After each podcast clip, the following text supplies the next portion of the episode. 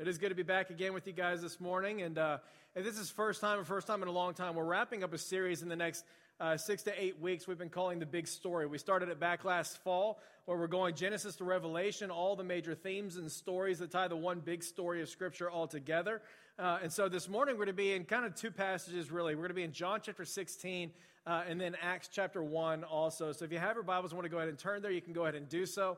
Uh, if not, I'm going to be putting some of these passages up on the screen, and so it'll be easier for you to uh, follow along. We are going to be jumping ahead a little bit this morning uh, in the big story. Uh, it kind of pains me to do so, to move quickly past the Gospels in the life of Christ.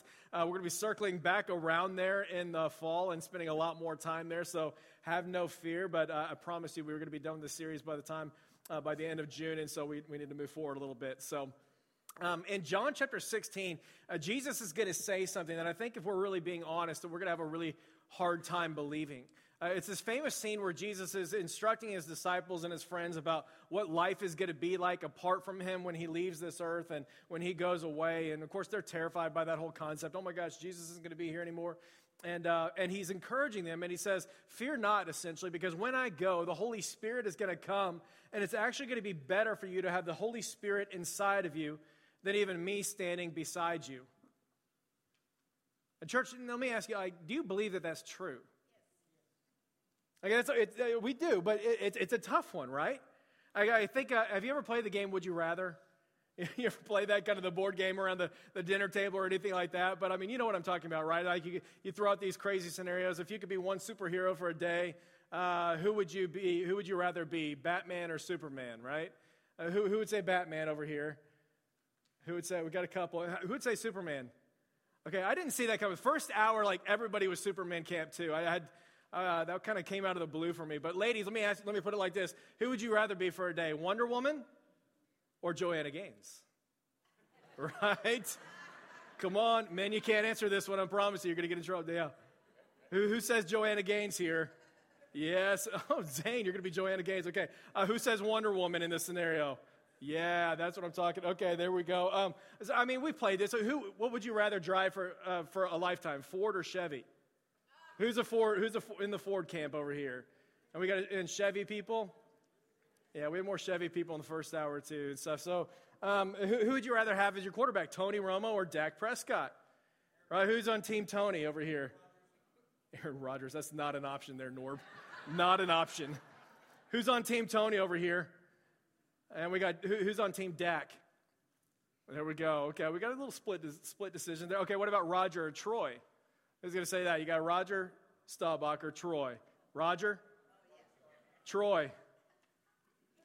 Part Star, you really got to be quiet over there. That's not, not an option and stuff. So, yeah, I mean, we played this. Okay, so what about, uh, what about Chuck Norris or Tim Tebow? Last one. Come on. Come on. Chuck Norris or Tim Tebow? Who's on Team Chuck? Chuck, what? Who's on Tim, T- Tim Tebow's team here? Besides me, I wear the, the orange socks like every single Sunday. You got to, I, I promise you, Chuck is not hitting home runs at double A baseball eight years after he stopped playing baseball. I'm just going to put that out there. So I, am on definitely Tim T. But we play this game a little bit, right? And, and we've played these different scenarios, like who would you rather be? And essentially, like that is the question that Jesus is putting on the table before his disciples. Like, who would you rather have? Would you rather have the Holy Spirit inside of you, or would you rather have Jesus standing there beside you? And you got to understand, like, he's asking this question at a time when his disciples have seen everything that he can do, right? This is the Jesus that just raised Lazarus from the dead. Like, this is the Jesus that makes the blind able to see and the lame able to walk and the deaf able to hear. This is the Jesus that turns uh, water into wine. It's the Jesus who's able to feed 5,000 people uh, with a few loaves of bread and a couple of fish, right? Like, none of this makes any sense. So, how in the world can Jesus sit there and say it's actually going to be better for us to have the Spirit inside of you uh, rather than Jesus beside you? That's what I want to ask. That's what I want to talk about a little bit this morning. So, Again, if you have your Bibles, Acts chapter 1, and put your finger in John chapter 16, we're going to go over there uh, together. I do want to catch us up a little bit of where we are in the big story. We have turned the page from the Old Testament to the New Testament, and I want to remind us what, when we do that thing, we're talking about the exact same God from beginning to end, right? We believe in one God who eternally exists in three distinct persons the Father, the Son, and the Holy Spirit. The Father is not the Son, the Son is not the Holy Spirit, the Holy Spirit is not the Father, yet they have eternally and always existed in one essence, one God. And so when we're talking today about the Holy Spirit, like you got to understand, we're not talking about some random impersonal force or anything like that. We are talking about a specific personality who can be grieved, a specific personality who can be followed, he can be resisted, he can speak, all because he is God. Okay? And so, brand new testament we're coming into here in the big story, but the exact same God. Uh, also dealing with the exact same mission. He is redeeming the ends of the earth, and he's doing it largely through his covenant people, the nation of Israel. Um, all we're talking about is a brand new covenant that's about to come into place as we're moving from the old covenant uh, into the new. And it's exactly what we're going to be seeing here in the book of Acts. A great way to think about the book of Acts is a transitional book that is going to be taking us from life under the old covenant into life under the new covenant. And so, a lot of what we're going to be seeing here in these early stages is going to be very uh, unusual behavior and unusual things uh, that could be a little bit confusing. So, let's pick it up here in chapter one. I'll, I'll show you what we're talking about. Um, it's picking up here right after Jesus' uh, resurrection. He's spending 40 days with his disciples and his followers, and he's teaching and equipping them for everything that they need to know in order to continue on uh, the mission of God. And here's how it picks up in chapter 1, verse 1. In my former book, Theophilus, what's the former book, by the way? the Gospel of Luke, right? Luke is the author of the book of Acts, and he's continuing. This is part two of his the gospel narrative, essentially. In my former book, Theophilus, I wrote about all that Jesus began to do and teach until the day he was taken up to heaven after giving instructions through the Holy Spirit to the apostles that he had chosen. After his suffering, he presented himself to them, and he gave many convincing proofs that he was alive. He appeared to them over a period of 40 days, and he spoke about the kingdom of God. On one occasion, while he was eating with them, he gave them this command Do not leave Jerusalem, but wait for my gift, for the gift that my father promised, which you've heard me speak about. For John baptized with water, but in a few days you're going to be baptized with the Holy Spirit. And I want to stop right there because this is one of these uh, confusing matters that often gets, gets kind of uh, messed up here in the early stages of this chapter. When, when, when he's talking about the baptism of the Holy Spirit, right, he's making this contrast here between what he just said and John's baptism, baptism which was of water, and the baptism that's going to be coming in the Holy Spirit. The word baptism, uh, or ba- baptized, is baptizo, which literally means to be fully immersed in something, which is why we practice full immersion in water baptism here for new believers. You're fully immersed in water. And what Jesus is doing is he's making this comparison between what John was doing in his baptism of repentance and what the Holy Spirit is about to do 10 days from now in the coming of the Holy Spirit. He's going to baptize you with the Holy Spirit, meaning you and I are going to be fully immersed in the Holy Spirit. Now, Paul is really, really clear about this. He's going to explain later on. Uh, this is going to be about 20 years later that Paul's going to come in. He's going to write. He's going to write this and make it very clear theologically what's taking place here. Chapter one, verse 13. When you believed, you were marked in him with the seal, the promised Holy Spirit, who is a deposit guaranteeing our, our inheritance until the redemption of those who are God's possession, all to the praise of his glory. So when you and I believed in the Lord Jesus Christ, uh, the Holy Spirit came and took up residence inside of you. Paul's going to also say that your bodies are a temple of the Holy Spirit. You are indwelled with the Holy Spirit. And so don't be confused about what's taking place here. This is the beginning of a new era, the beginning of a new covenant and a new age. The Holy Spirit is going to be coming in chapter 2 upon grown men and women who are already believers and upon communities uh, that are going to be experiencing this thing for the very, very first time. So we're not talking about a subsequent later on baptism that you and I need that's different from the one that you may have already experienced when you first came to faith in the Lord Jesus Christ. Does that make sense? This is one of these very, very difficult and confusing passages about this. This is not a subsequent baptism of the Holy Spirit taking place. This is unique what's taking place here in chapter 1 and the early stages of Acts as the Holy Spirit comes into the scene to fulfill the ministry and to continue the ministry of what Jesus began there. Um, and so he picks it up in verse 6, and uh, it says that then they gathered around Jesus and they asked him, Lord, are you now at this time going to restore the kingdom to Israel? That's what they were expecting. They were expecting this political savior who's going to come and make Israel great again, and who's going to come and unify everybody here and elevate them in really, really powerful ways. And so uh, here's what he says He says, It's not for you to know the times or the dates that the Father has set by his own authority, but you will receive power when the Holy Spirit comes upon you. And you'll be my witnesses in Jerusalem and in all Judea and Samaria and to the ends of the earth. And he said this, as he said this, uh, he was taken up before their very eyes, and a cloud hid him from their sight. I love this scene. Can you imagine like being here at this point in time? Verse 10 They were looking intently into the sky as he was going, when suddenly two men dressed in white stood beside them. Men of Galilee, they said, Why do you stand here looking into the sky? The same Jesus who's been taken from you into heaven will come back in the same way that you've seen him going into heaven. Can you imagine being one of the disciples at this point in time? Seeing everything that they're seeing right here. Like, it's not enough that they've experienced and talked with the resurrected Christ, had 40 days with him. I mean, they watched him crucified, dead, and buried. Now they're, they're, they're having life for 40 days with the resurrected Jesus Christ, and now all of a sudden they're watching him ascend into the heavenlies there. I, I just think that that's a fantastic picture there that I don't know that I would really uh, get over very much. This past week at our staff lunch, um, Dawn Moody asked our staff the question. She goes, "Okay, here's a scenario. If you had a if you had a time machine and you can go back to any point in time in history, uh, to be able to experience, from the, experience it from the point of a spectator, meaning you just go and, and watch or see anything that happened in history, where would you want to go and why?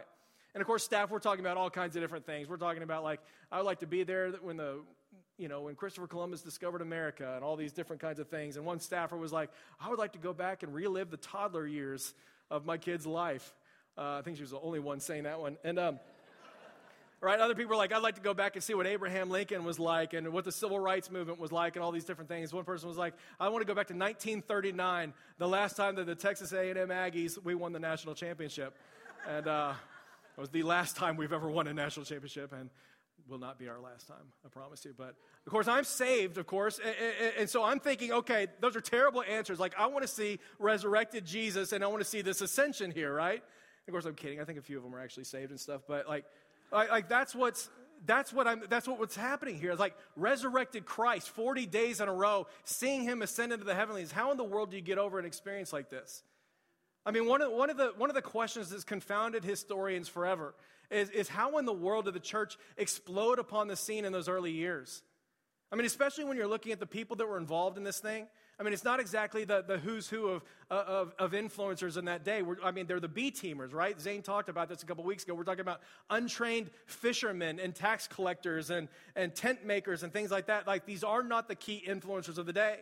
On top of that, the church explodes on the scene in this era where the Romans wanted to squash out everything that had to do with Christianity. Like they were openly antagonistic and openly persecuting the early church. None of it makes any sense.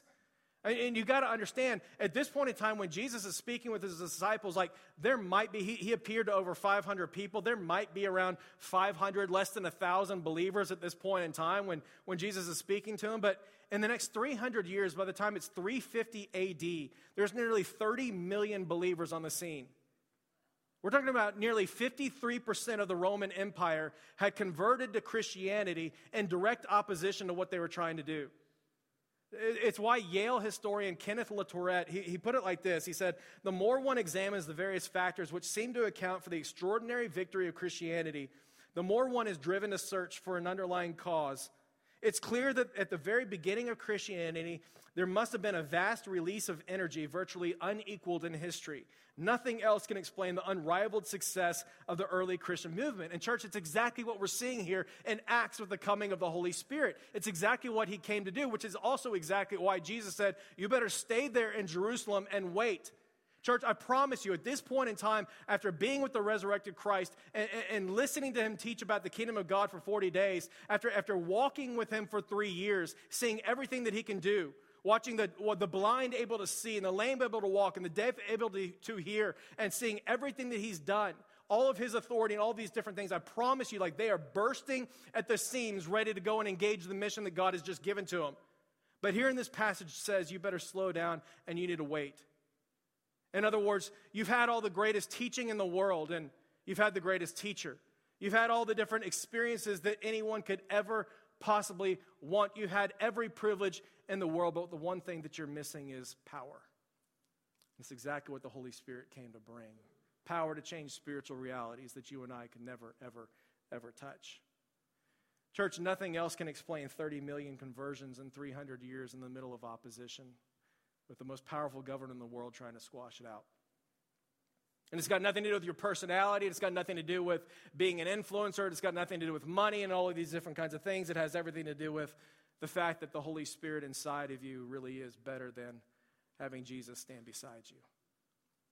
I want to get really specific and I want to talk about two reasons why that is, why the, what the Holy Spirit is doing inside of you. But Uh, the first one I think is really, really simple, and you're going to see this at the end of chapter 16 and, and even the very beginning of chapter 1. But number one, the Holy Spirit empowers us to change.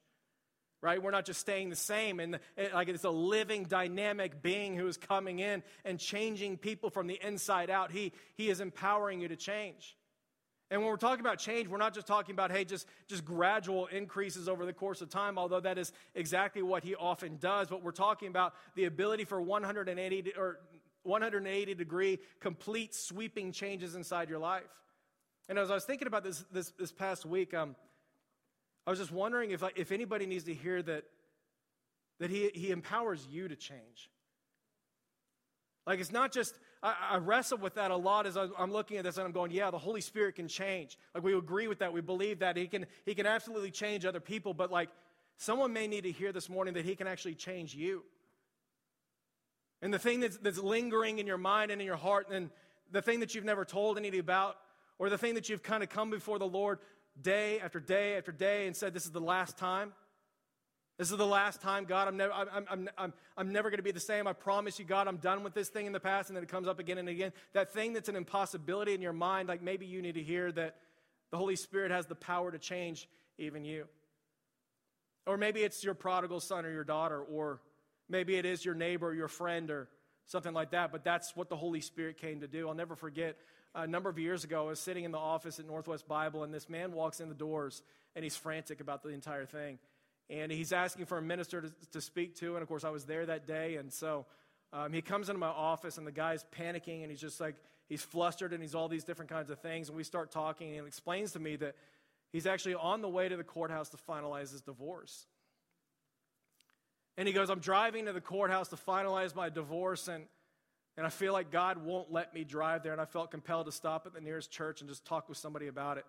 And he comes in there and we start talking. He explains to me the entire dysfunction of their marriage. There's multiple adulteries on both sides of the thing. There's addictions here and there. There's financial just mess all over the place and there's hurts and there's pains and there's all kinds of dysfunctional non-communication that's taking place and the guy's broken and he's just lamenting his inability to change or to do anything about a situation and we sat there and just listened and just let him cry and just let him be a mess for a long time. And we eventually just get into the, to the gospel and the power of the Holy Spirit to bring people out of, of lifestyles of bondage and shame and all of these different things and to set people free. And by the end of our time that afternoon, he just, he, he's on his knees and he's confessing these things before the Lord and he's repenting of his sin. And he's saying, I don't know what's going to take place when I'm going to hand it over to the Lord. And he gives himself to the Lord. And he didn't go to our church, so I didn't know the guy. And we happened to run into him a number of years ago, or probably just a few years ago, actually. And uh, I was asking about how things went and how the rest of the story went. And he explained how he went and he met his wife, and they did not go through the divorce that day. They went back home, and he just wept like a baby in front of her, confessing his sin before her and asking for forgiveness. And the crazy thing he says is he's like, that's what she ended up doing too. She began confessing and repenting of all these different kinds of things too. And, and then all of a sudden, a little bit later on, they get into a Christian recovery program, re engage and they began working on their marriage again, and the Holy Spirit begins to, to draw them together. And he said at that point in time, anyway, they were still together and they were flourishing in their relationship with the Lord Jesus Christ. And, church, the reason I'm saying that is because whatever that thing may be inside of you that's lingering in your mind and your heart, and you're saying, no, no, no, no, this is impossible. The Holy Spirit, it is exactly what he came to do. And I want you to see this. John chapter 16, Jesus is going to teach you exactly what's taking place inside of you, which we can't always put words to. Here's what he says John 16, Very truly I tell you, it is for your good I'm going away. Church, do you believe that? It's actually good for you that he's not standing right here. Because unless I go away, the helper will not come to you. But if I go, I'm going to send him to you, and when he comes, he will prove the world to be in the wrong about sin and righteousness and judgment. About sin, because people don't believe in me. About righteousness, because I'm going to the Father, where you can see me no longer. And about judgment, because the prince of this world now stands condemned. Verse 12 I have much more to say to you, more than you can now bear. I bet that was often the case, don't you think? Verse 13, but when he, the Spirit of truth, comes, he's going to guide you into all truth. He will not speak on his own. He will speak only what he, he, what he hears, and he will tell you what is yet to come. Church, in this one little conversation that Jesus has with his disciples, like here's what he's saying is going to take place. Verse 7, I'm going to send you your Holy Spirit, the Holy Spirit, um, and he is actually called the helper. The Holy Spirit is your helper. From beginning to end, He is the with us God who promises to never leave us nor forsake us. In the new covenant, He gives us the Holy Spirit who comes and lives inside of you forever, and His name is the Helper. The Greek word is parakletos, which is also translated advocate there. But the picture here is a good and honest lawyer who may be uh, a good and honest. Uh, sorry, I'm not laughing. A, a good and honest lawyer that is pleading your case for someone who's in need. Like that's who he is. He is the helper. He is the, the parakletos. He is the advocate. In the Hebrew, uh, the word is azer. And 16 out of 19 times that that word is used in the Hebrew, it's used of God who is our help, especially in times of battle or in times of war or in times of intense need. He is our God who comes to help and fight for us and fight with us. By the way, ladies, that is the exact same word that is used to describe you in Genesis when it says, when God is saying to Abraham, I'm going to make a helper who is suitable for you. He's not talking about necessarily an admin assistant or anything. He's talking about a co laborer in the mission of God who is going to come alongside and go do battle against the spiritual forces of darkness that are, uh, that are going on in this world. And what he's saying here is that, that I'm going to send you my Holy Spirit. I'm going to send you the Holy Spirit who is your helper. It's his name, it's what he's come to do. Verse 8 the Holy Spirit also convicts the world of sin and righteousness, right? Sin and righteousness. So it's not just sin, it's not just that's bad, that's bad, that's bad, that's bad, you're bad, that was wrong, that was wrong. Like, no, no, no. It's, it's, I'm going to convict you of sin, but also where righteousness is found. In other words, he lets you feel the guilt of your sin, but he's not leading you into shame. Right? Like we've talked about this extensively, right? Like guilt is the thing that says I've done something bad, and, and shame is the thing that says I am something bad. It's an identity issue, right? And what the Holy Spirit comes and does is He corrects the situation, corrects your thinking, the things that are going on inside of your soul, so that you can deal with guilt appropriately in a healthy way that's going to lead to repentance and that does not lead into shame. It reminds you that if you are actually in Jesus Christ, then your righteousness has been taken care of. There's now no condemnation for those who are found in Christ Jesus, for the law of the Spirit of life in Christ has set you free from the law of sin and death. You are a new creation. He has taken care of those identity issues. He calls you holy not because you are holy, but because he has imputed and given you his righteousness, which you did not have yourself. The righteousness element has been taken care of, and that's what the Holy Spirit allows you to do. You can deal with the guilt of your sin because the safety of your security has been taken care of, and so that I can repent of that sin and I can come back and I can actually have that change that He longs to bring inside of you. It's a lot of different words and a lot of different ways to say a very easy thing. The Holy Spirit comes and He convicts you of sin and righteousness, and that you're actually okay. He says a very similar thing, verse 13. He is the Spirit of truth who guides you into all truth. It's what He does. He's a Spirit of truth that comes to guide you into all truth. Have you ever had that, that, um, that experience where Maybe it's your second time through the Bible. We'll just assume that that's true, right? You've been reading the Bible and you're going a second time around, you're going, oh my gosh, I never saw that before. I never saw that before. Oh my gosh, like I read this and it's like he was speaking directly to me. And oh my gosh, I didn't realize that that's what he was talking about inside of my life. Have you had that experience before? It's like, I've read this passage 8,000 times before, but like there's something fresh and there's something new about this. And, and it's like the Holy Spirit is just like teaching me and training me inside and applying it in ways that I'd never thought about before. Easily one of my favorite people in the world is a, um, is a, is a lady named uh, Betty Snell. And uh, I, have shared with you guys about her before. She's probably around 90 years old now, but uh, Betty was a long-time 50 year missionary uh, with Wycliffe Bible translators, and she spent her entire ministry in the jungles of Peru working with a completely unreached people group, uh, helping them develop a written language that they can understand, their very first dictionary and their very first copy of the New and Old Testament. Like that's her life work. An entire 50 plus years living in the jungles of Peru. And about 10 years ago, her, her husband passed away and they moved back to Dallas and uh, was going to church at Northwest. And and what I loved about Betty is like anytime you'd preach, she would come up after the service, after the first, she, she would sit in both services. And she would come up and, and she'd be like, she'd be like, Aaron, look at, look at all these notes. Like, look what the Lord was teaching me in that first service. Like, here's, I'd never seen this before. Like, the woman, church, I'm telling you, the woman spent her entire life translating every single word of Scripture into a written language for people that did not have Scripture. Like, I promise you, she had read that thing hundreds of times. And after that first service, she's sitting there going, like, you won't believe what the Holy Spirit taught me. And then, like, here's how he applied it to me, and I'm repenting of this, and, and he convicted me that I need to change. Like, what does a 90 year old woman who spent her entire life serving people in the jungles of Peru need to repent of? Like she's a, essentially a saint at that point, right? And like every service, and then the second service she comes, she's like, "Oh my, Aaron, look at this! Like this is what the Holy Spirit was teaching me and convicting me of right here." And, and he just spoke to me new and fresh right here, church. That is what the Spirit does. He is always teaching. He is always leading. He is always correcting. He is always convicting you of sin, and that's okay because He's also convicting you of righteousness at the exact same time. Church, that is the ministry and that is the power of the Holy Spirit. It's why 50 days earlier, Peter is, is cowering in shame and fear as he's just denied even knowing who Jesus is. And now, by the time Acts chapter 2 comes around, the Holy Spirit has filled him and empowered him, and he's preaching the word of God with boldness. And it says that the Lord just keeps adding to their number daily those who are being saved. Like Peter's a brand new man. Like Acts chapter 6, I mean, Stephen's on the scene and he's a brand new leader in the church. And by chapter 7, like he's the first martyr and it just launches the church into the scene. Like chapter 7, like Saul is sitting there and he's like leading the persecution against the Christians. And by chapter 9, he's met the resurrected Lord. The Spirit has filled his life. And then he goes on to become the most effective missionary that the world has ever known. And he writes nearly half the New Testament including things like Galatians chapter 5, where he, he describes what's taking place. And he says, As you and I are surrendered to the Holy Spirit, the Holy Spirit comes into your life and begins to produce his life inside of you things like love and joy and peace and patience and kindness and goodness and gentleness and, and faithfulness and self control. It's what he does. And so when he writes that passage, church, you got to understand he's speaking from firsthand experience. Like he didn't know anything about love. Like he was the complete opposite of love until he met the resurrected Savior who filled him with his Holy Spirit and began to produce his life inside of him. Joy, are you kidding me? Like he was a Pharisee of the Pharisees, he was a, he was a zealot. He was the empty, whitewashed tombs that Jesus loved to just rebuke over and over and over again. He had no idea what joy was about. Patience?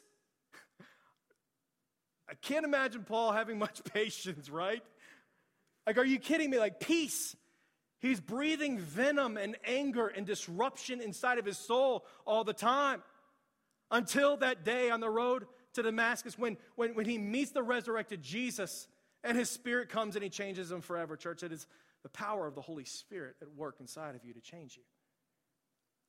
You want to know why so many of us have a hard time believing that the Holy Spirit inside of you is actually better than Jesus standing beside you? I think for years and years and years, a lot of us are just resistant to change. Man, it's what he came to do. I've told you guys this before, but we're very, very honest. Like our first year of marriage was very difficult for us. And uh, we, we got married right out of college. like I remember we were having these arguments all the time. We couldn't talk, we couldn't connect very well, and we were just struggling, especially that first year of marriage. And uh, I remember having this thought. I was like, Lord, what's wrong with her? Right? And she just kept looking at me. She's like, Lord, what's wrong with him? I married a psychopath. And um, I really thought that. I was like, what's, what's going on over there? I'll never forget being at that uh, first marriage conference we went to. We ended up going to the exact same marriage conference, I think five or six more times in our, in our life because it was that helpful. Um, but I remember sitting there that first time, and just all of a sudden, the Holy Spirit just awakened my blind, stupid eyes to, hey, maybe the problem is, is here. Like, maybe it's you, bro. Maybe it's you. I don't know why it took so long to think about that or to, to even consider that possibility, but I remember coming home and completely changing the way that I pray. Don't change these circumstances. Don't change her. God, just here it is, you and me right here. Holy Spirit, would you come and change me? You say that you will produce your life love and joy and peace and patience and kindness and goodness and gentleness and faithfulness and self control. God, would you change me, church?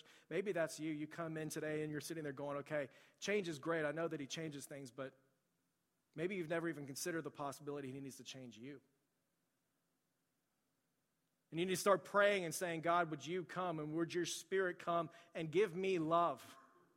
Would you let me love my spouse? Would you let me love my children?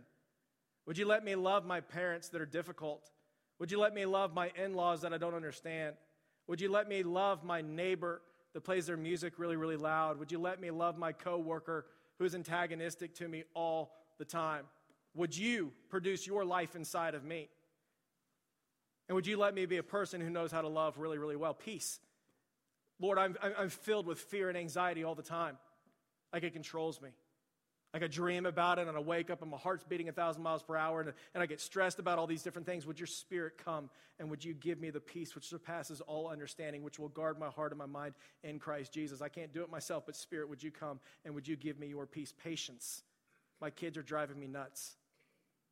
My family's driving me nuts. These people over here driving me nuts. Would you give me the patience that I need that I cannot create myself? Joy. I'm in depression right now just depressed. I can't even see the sun come up. God, in the middle of that place, would your spirit come and fill me with joy that's rooted in who I am and you and everything that you've done on my behalf? That would be powerful enough to overcome the circumstances and the feelings that I'm experiencing this time. Holy Spirit, would you come and produce your life inside of me? Inside of me. It's what He came to do, it's who He is. He, he comes and He empowers you to be able to change. Even that impossible thing that's lingering in the back of your mind, you're sitting there going, nope, not me. The other thing that he does is he not only empowers you to change, but he empowers you to go and be the change that you've been praying for in other people. Right? It's what he's saying there in verse 8. Verse 8, you're going to receive power when the Holy Spirit comes upon you. You will be my witnesses in Jerusalem, Judea, Samaria, and to the ends of the earth. Instead of one man, Jesus, going and doing all of the work of evangelism around this world, He's saying, I want to fill billions of believers all around the world throughout the course of time with my Holy Spirit, and we're going to have a billion different witnesses all around the world to the resurrecting power of the Lord Jesus Christ coming into their life. I love the word that he uses here to describe our call. He says, You're going to be my witnesses. It's a legal word uh, that refers to someone who has seen or experienced something so compelling that they have to testify about what that thing is. That's what he's saying our mission is. And church, like kids get this all the time. I think they're born with this innate ability to like testify about whatever. I go and pick up Caleb from school and I'm like, Caleb, buddy, how was your day today? And he's like, You will not believe what Amelia did today. She did not want to share her toys. And my teacher wanted my fruit roll up and they did not let us talk on the playground over here, and they did this, that. I mean, they are born to testify about the things that are important to them and the things that carry weight and authority in their life. And it's exactly what Jesus is saying right here that the Holy Spirit is going to come and He's going to give you power so that you can be effective in your testimony about the life changing power of the Lord Jesus Christ. He's going to come and He's going to give you power in order to do those different things. By the way, back in John chapter 16, verse 14, uh, again, Jesus describes like this is one of the main roles of the Holy Spirit. The Holy Spirit came to testify and give glory to the name of Jesus Christ. It's what he says there in chapter 16, verse 14. It's why every single time when the Holy Spirit fills people in the New Testament, he does it for the work uh, of the mission of God and for the glory of Jesus' name. Every single time, it's not just about the ecstatic experience, it is about elevating the name of Jesus Christ for gospel and kingdom expansion purposes. Luke 1:15, John the Baptist says that he was filled with the Holy Spirit and he began proclaiming the coming of the Lord Jesus Christ. Luke 141, Elizabeth is filled with the Holy Spirit and she proclaims God's favor over Mary. Luke 167, Zechariah is filled with the Holy Spirit and he prophesies about the coming glory of Jesus. Uh, Acts chapter 2, the Holy Spirit comes uh, at Pentecost and, and, it begins to fill different believers, and they begin declaring the gospel of Jesus Christ and singing his praises in languages that they don't even speak. And all the different people that are also gathered there that day for the feast for, for, for Pentecost, uh, like they're understanding the gospel in their own languages because it's all about the elevation of the gospel. Acts 4 8, Peter's filled with the Spirit and he preaches to the rulers of that day that Jesus is their only hope of salvation, filled with boldness. 431, the disciples are filled with the Spirit of God and they begin to speak the word of God boldly in the face of severe persecution. And it says that the Lord added to their number daily those who are being saved. Acts 9:20, Paul is filled with the Spirit and immediately he begins to preach to the synagogues. And I can keep going on and on and on. But, church, that is what he came to do. The Holy Spirit's job is to change us from the inside out and to fill us with His power so that you and I can be effective witnesses to the life, death, and resurrection of the Lord Jesus Christ, and so that we could be the change that we have always prayed for in our lives. It's, it's why Paul's going to say, Ephesians chapter 5, he's going to say, be filled with the Holy Spirit. Don't get drunk with wine, but keep being filled with the Holy Spirit. Like he commands this whole thing. It's not this passive thing that we hope may or may not come upon us at some point in time, but he commands it. He says, Be filled with the Holy Spirit in the same way that people pursue uh, being drunk with wine and filled with wine in such a way that wine comes in and controls us from the inside out. Pursue being filled with the Holy Spirit. Uh, I, I, love how Dr. John Walvoord, former president of DTS and very conservative person, he talks about the filling of the Holy Spirit this way, just so that you know this is safe. Uh, the filling of the Holy Spirit is not about us getting more of the Holy Spirit. You understand that? The filling of the Holy Spirit is not about us getting more of the Holy Spirit. As Kyle Martin always says, there is no JV Holy Spirit, right? There is no amateur, childish Holy Spirit. You have the fullness of the Holy Spirit. It is not about us getting more of the Spirit. It is a question of the Holy Spirit empowering and getting more of us.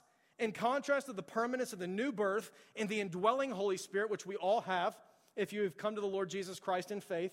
The filling of the Holy Spirit is a repeated experience uh, whereby we become active and effective participants in the mission of God. Church, there's a great example of how to pursue this. Acts chapter 4, 31. Check this out. This is just after Peter and John have been uh, imprisoned for preaching the gospel.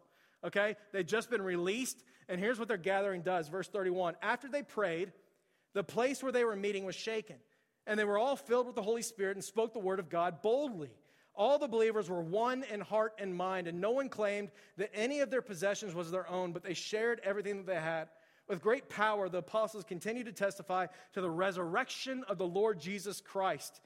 And God's grace is so powerfully at work in them, in them all, that there was no needy persons among them. Church, that's all that happened. There's no song and dance, there's no conjuring up of the Holy Spirit because the Holy Spirit was already there. All they did was gather together in unity, pray, and then be willing to go and be the change that they were probably just praying for. First thing they do is speak the word of God boldly. They continue to testify to the resurrection of the Lord Jesus Christ, and then they're filled. Church, those are the kinds of people that the Spirit of God loves to fill. It is not people who not only pray for change, but people who are willing to go and be the change that they've prayed for. It's Linda Cole who prays constantly for all the refugees that are here in Dallas. And then not only just pray for them, but she goes and she serves day in and day out, sharing the gospel and building them up. It's Ellie Langston who not only prays for our surrounding community, but then gathers them over at our building over there and shares the gospel with them all the time and continues to love them and build them up. It's it's Roland and Sydney who, who, who, not only pray for our community, but are willing to go into our community, pray with people, and share the gospel with them. It's Kyle and Laura who have given their entire lives, traveling the entire world, uh, mobilizing the church body to go and to share the gospel. It's Wendy Howard who will talk and share with anybody in the world who's willing to listen about the life changing power of Jesus Christ.